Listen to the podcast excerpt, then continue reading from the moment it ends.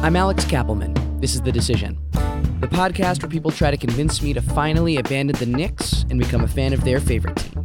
This is episode 15, the Milwaukee Bucks. And advocating for the Bucks today is Jimmy Gutierrez. He's a producer at New Hampshire Public Radio. Uh, and let's just get right into it. So I am born and raised in Milwaukee, and I was curious. Do you know where Milwaukee is? Uh, it's in Wisconsin.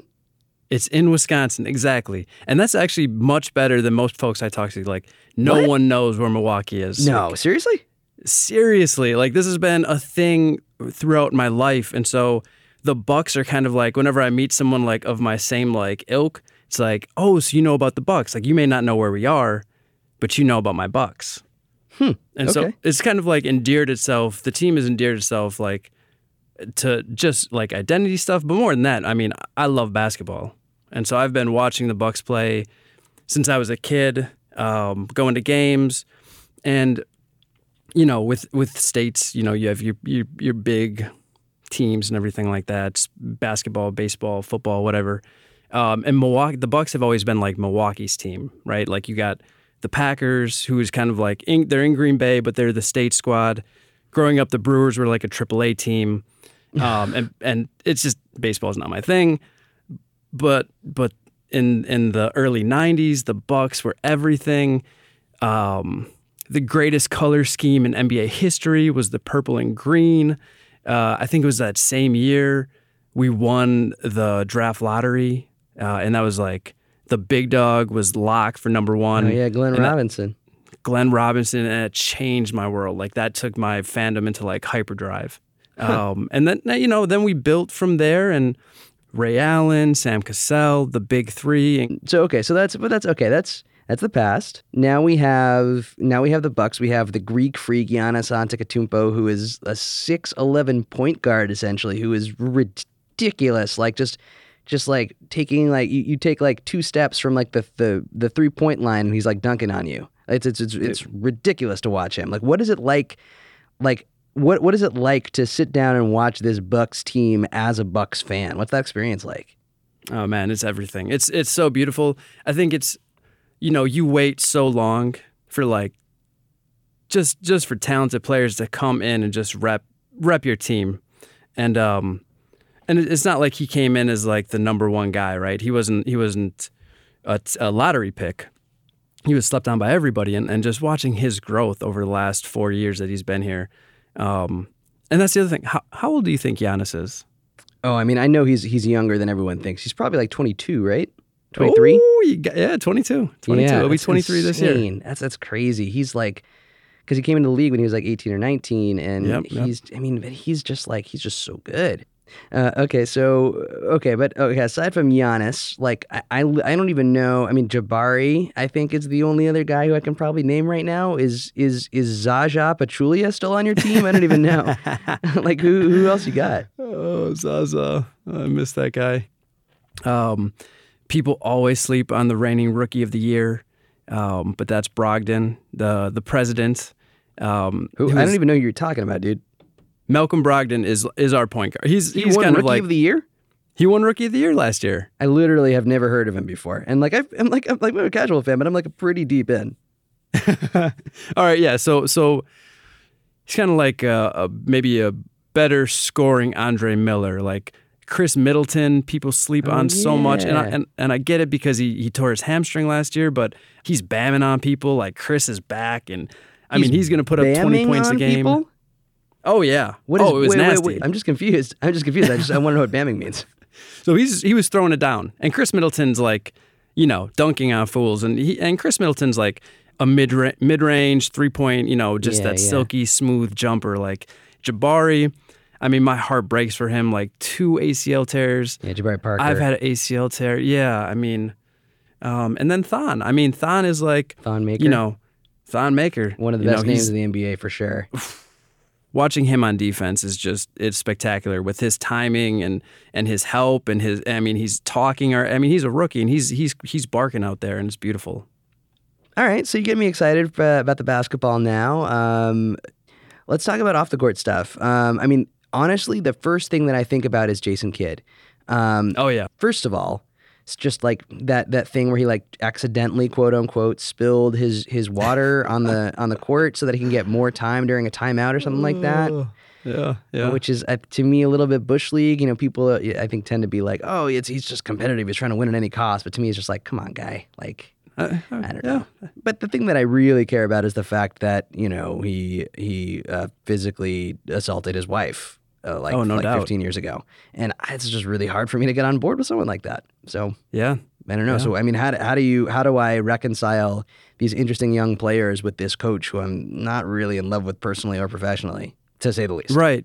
Yeah. I mean, and I, man, this is like, I grew up playing, you know, point guard, like, and I emulated his style. Um, I I love Jason Kidd and the way that he played ball. Um, but yeah, the the domestic abuse stuff is is hard to shake. I think that's that's a conversation every fan should have with themselves and probably with a group of people to to come to that. Like, how do you how do you balance that? How do you reconcile that? um, because there's no doubt my wife is not a fan of Jason Kidd. We've talked about it. Um, his personal stuff, I'm not a fan of Jason Kidd, but but it is. It, it's it's a tricky thing. It's a tricky thing to reconcile, and and I think that's a part of like being a fan is like you need to, and he gives you that opportunity, to kind of like okay, well, how do you how do you deal with this? Yeah. Yeah, I mean, I, I don't necessarily know if that's an opportunity I want to take. You know, there's a there's so many ways to uh, to to think about that. You know, throughout popular culture. You know, But it, sports, I don't think sports should be a place where you turn that off. You know, oh, Um, totally, because, I agree. Right, you compartmentalize the sport then, and then I mean, there's still full, you know, full human beings outside of that, like Ray Lewis's politics or you know whoever else. You know, it's it's hard to separate like the legacy of what this person is, and then you know, kind of kind of their actions. Totally, I, I totally agree. Um, uh, what the, what's the deal with the players' politics? As as as problematic as Jason Kidd is, and we can all agree on that, and as conflicting as he is, like he has definitely empowered this team to be a players' team. And one of the first actions that they did um, post election last year was was they were one of the first teams to unanimously agree to not stay at Trump hotels anymore Wow. um, when they were traveling. Um, and this is, you know, as soft spoken as a guy like Jabari is, like he has been incredibly outspoken against police brutality, against gun violence, raising awareness um, for communities of color, which is, which is, I mean, Milwaukee has always lived in the shadow of Chicago. It's about an hour north, and and all of those issues that that you know are are perplexing and, and devastating to Chicago. Milwaukee deals with it as well, and so you know when you hear someone that you that you idolize, especially as a kid, that relates to those issues, like it, it means the world. Let's see, Brogdon is called out white supremacy and domestic terrorism by name. wow. Um, but when you look at like Giannis and Thon, um, both those guys, you know, Giannis with immigrant parents, you know, hustling on the streets of Greece just so that, you know, with his brothers, just so that they could eat. You know, there were nights they went hungry. Um, Thon was from South Sudan, war torn, uh, refugee at the age of five, ended up in Australia. Like these guys in themselves um, are are symbols against kind of like you know xenophobia or the anti-immigrant messaging. They're they're kind of like they they embody it more than they they speak on it. Gonna take a quick break, but when we come back, Jimmy is gonna give his uh, his final pitch for why I should be a Bucks fan. All right, stick around. This is Tommy, a Knicks fan living in Chicago. The decision is sponsored by Alex's Twitter feed, at Alex Kappelman. Please follow him and tell him to keep being a Knicks fan because if he abandons us, the only other person I'll be able to talk to about the Knicks is my brother, and we disagree about literally everything sports related. Back to the show. Okay, Jimmy, here's where I'm at now. I love love the the immigrant stuff. I love it seems like the players are really awesome and outspoken. It seems like I, I I'm gonna get on, you know, TV and, and watch these guys and they're gonna be really, really fun to watch. But, you know, Jason Kidd, I, I'm really not on board with. Truly, it's hard for me to get excited. I'm sure Milwaukee's great, but it's hard for me to get excited about about this team still. So what's your final pitch to to get me on board? Giannis is the next transcendent talent. And watching him play, you know, it, it- I mean, I grew up with Brett Favre. They make the game so much more exciting, so much more fun to watch. But Alex, what I have for you is something a little different. Mm-hmm. So I want to talk about the Knicks. Oh God. and and I want to and I want to I want to come to the I want to come to you from a guy who has gone through 16 seasons without a playoff victory for my home team. Mm-hmm. Like I know what it's like to just be inept and just and just have to deal with these issues.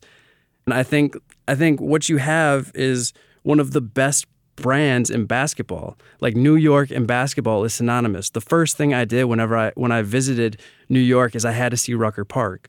You know, like when I think about when I think about basketball, I think about New York.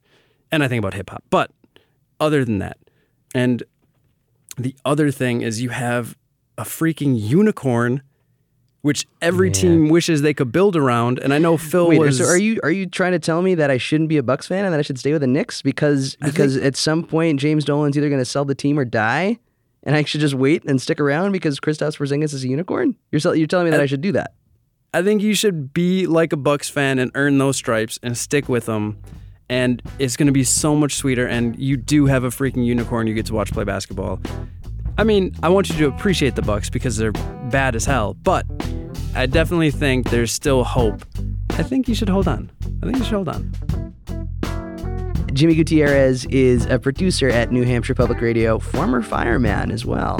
That's Um, right. Jimmy, uh, thanks for uh, thanks for giving me this perspective. Hey, man, I appreciate talking basketball.